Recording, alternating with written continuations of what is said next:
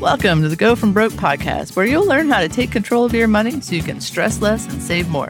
If you're tired of living paycheck to paycheck or constantly wondering where your money's going, you are in the right place. This podcast is all about giving you actionable tips and advice so you can get started improving your finances today. Today's episode is going to be a little bit different than previous episodes. I recorded a video on the Go From Broke Facebook page that I think is valuable enough to also repeat as a podcast episode. It explains some unique strategies that you can use to save on groceries. And with the rising costs of groceries lately, with inflation and supply chain issues, it's just a good time in general to find whatever savings we can. So, in today's episode, you're going to learn five unique strategies to help you save money at the grocery store. Okay, let's dive in. Today's episode is five ways that you can save money on groceries. The first one you may be aware of, but you may not have done it. It is to sign up for your store's loyalty program. Now, I know a lot of people have privacy concerns around this, but if you're looking to save money, you're just going to have to bite the bullet and let the store know what you're buying if you want to save money on those products and any other products. Because the way that the store loyalty program works is in order to qualify for store specific deals, you have to have a loyalty card. In order to get store specific coupons, you need the loyalty card. If you want to earn points towards gas, if your grocery store has a gas component, you need the store loyalty program. So, tip number one sign up for your store loyalty program. Tip number two is to create an account with the store's website or their app. It's different than the loyalty program because you actually have to create the login. But once you have that, you get several perks that make it worthwhile. First, you can actually get copies of your prior receipts. This is helpful if you want to compare prices to see what you actually paid. If you have multiple people shopping at the store, sometimes you might lose a receipt or the purchase might not get put into your budget. So you can look it back up to see if you're like me, I actually break down my grocery purchases. So if it's a food item versus a household item versus medications, those are all separate areas in my budget. So having those receipts will help me split those receipts across the multiple categories that they're in in my budget. That's one reason to do it. Another reason is by having an online account with these stores, you have access to all their coupons digitally. So you can quickly scan through to find coupons for the things you buy and just with a click of a button add it to your loyalty card.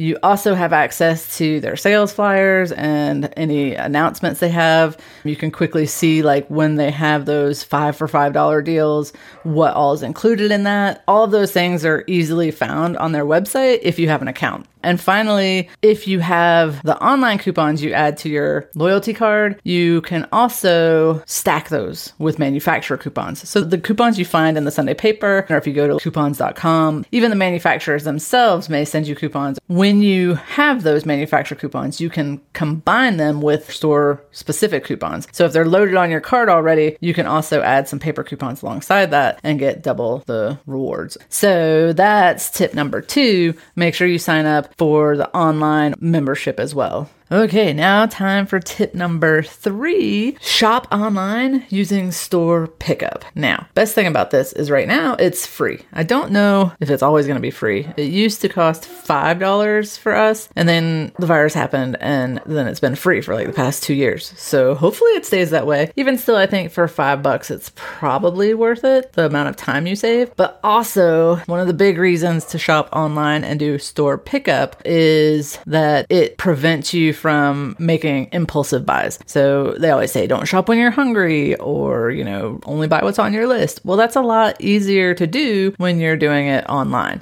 Everything's right there. You're not as likely to have cravings and actually search for items that you want to buy. If you're walking up and down an aisle that has Oreos on it, you're a lot more likely to buy them than if you're online and you never think to search for the word Oreo. Now, I will say there is the caveat that they will suggest things to you, and that might trap you a little bit. But again, you're going to have more discipline when you're at home and you've got your list, and you may or may not be hungry, but you can always get up and walk away and come back and, you know, review things that way. Another reason is you can see what's on sale and compare prices a lot easier, as well as see if there's a coupon for something. You could search for like the phrase bacon, and it will show you all the bacons they have, like little pictures of them all, and you can see the price for every one of them as well as the unit amount. So you can see like like, oh, this is 16 ounces versus eight ounces or whatever it may be. But there's two bacon products in particular that we tend to buy. And normally they're about the same price, but one of them always seems to be on sale. So I don't know which one it is. And if I go to the store, am I really going to think, oh, let me look and double check? Or am I just going to buy whatever one I see first? So online, I can see side by side, this one's on sale. Let me do that. But even better than that, I can also see they put a little coupon sticker on it. So I can see if there's a coupon, click it, add that coupon to my loyalty card, and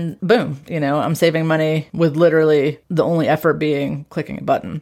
The other thing that I really like to use online shopping for is to keep a running tally of how much the bill's going to be. So typically with my budget, I'll look and see how much do I have in a category before I go spend it. With groceries, I'm not as disciplined with that because I never know what it's going to cost. I'm not going to run around the grocery store with a calculator. I'm just I'm not doing that. I also am a lot less likely to price check in store. Like if it's side by side, I'll get the cheaper, but if I have to run all over the store to find the deals, I'm not going to do it. But online, I I can do it all really easily right there. I can look at my budget and see, oh, I've got $100 this week for groceries. And then as I'm adding things to the cart, whether it's from the list or from their suggestions, I can see that running total. And as I'm approaching $100, I can go, okay, well, do I really need that this week or can I hold off on that? It's actually helped a lot to be more intentional with our grocery spending because it's really easy to say, like, oh, we go through a lot of bacon. Let's go ahead and buy four of them or something. But if we don't need four that week and they're not on sale, then I can see with that running total, oh, I can save some money by just holding off till next week. And maybe they'll be on sale next week. So I can make sure I'm only buying what I need and then I'm more likely to stay under budget. So that is tip number three use online shopping and store pickup. Tip number four is to use reward credit cards. So there are two in particular, well, maybe three that I would recommend because they're the ones I use. The first one is the American Express Blue Card. Now, there are two varieties of this. The free one will get you 3% cash back on groceries, and I think they have a couple other little perks there. But the preferred one is, I think it's $95 a year, which sounds like a lot, but you get 6% cash back on your groceries, 3% cash back on gas and online subscriptions. So for us, I think last year we brought in between six and eight hundred dollars of cash back. So it more than pays for itself for us. Now, if you don't shop as much, if you're single or if there's only a couple of you, you may not get as much use out of it. Do the math. That's for you to figure out. If you like doing online shopping through Instacart, Amex will not give you that 6% through Instacart. In that case, what I've done is use our Chase Sapphire preferred card. Now that's a travel card. So instead of cash back, you're you're getting points, but you get three times the points if you do grocery shopping, and they do include Instacart in that. Another perk with the Chase card is that currently you're able to get Instacart Express for free. Now, that's limited time. I don't know if it's going to be available in the future, but for right now, you can save some money on that too. The other card I'll mention is if you're not as interested in being strategic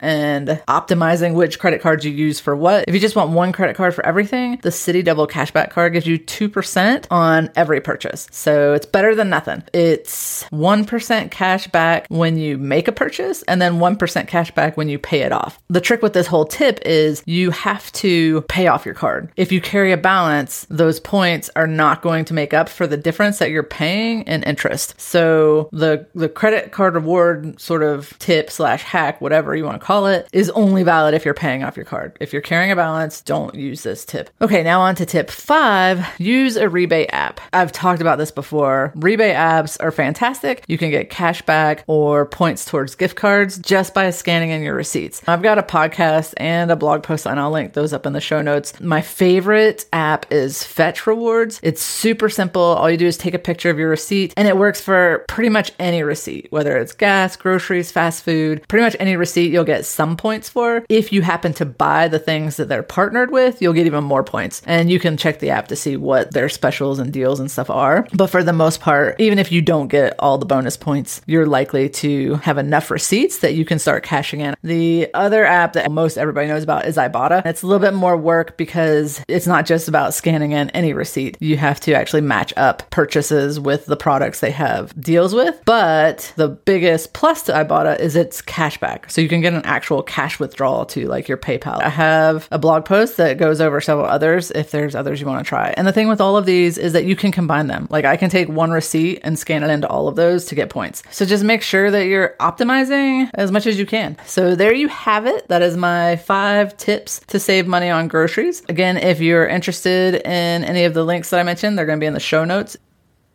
Okay, so that was the recording from the Facebook group with five unique tips on ways that you could save money on groceries right now. So, for your action task this week, I want you to pick one of those, if not multiple of those, and actually implement them. Signing up for your store's loyalty program is super easy and will probably save you the most if you're not already doing it. If you are doing it, pick one that you haven't done. Research the credit card options or start scanning in your receipts for points and cash back that way. Whatever you do, just do something because grocery prices do not look like they're going anywhere but up in the future. So, anywhere that we can start saving money, let's do it. If you enjoyed today's episode, don't forget to leave a rating and review to help other people find it. And remember to subscribe so you never miss an episode. As always, take action and make it a great day.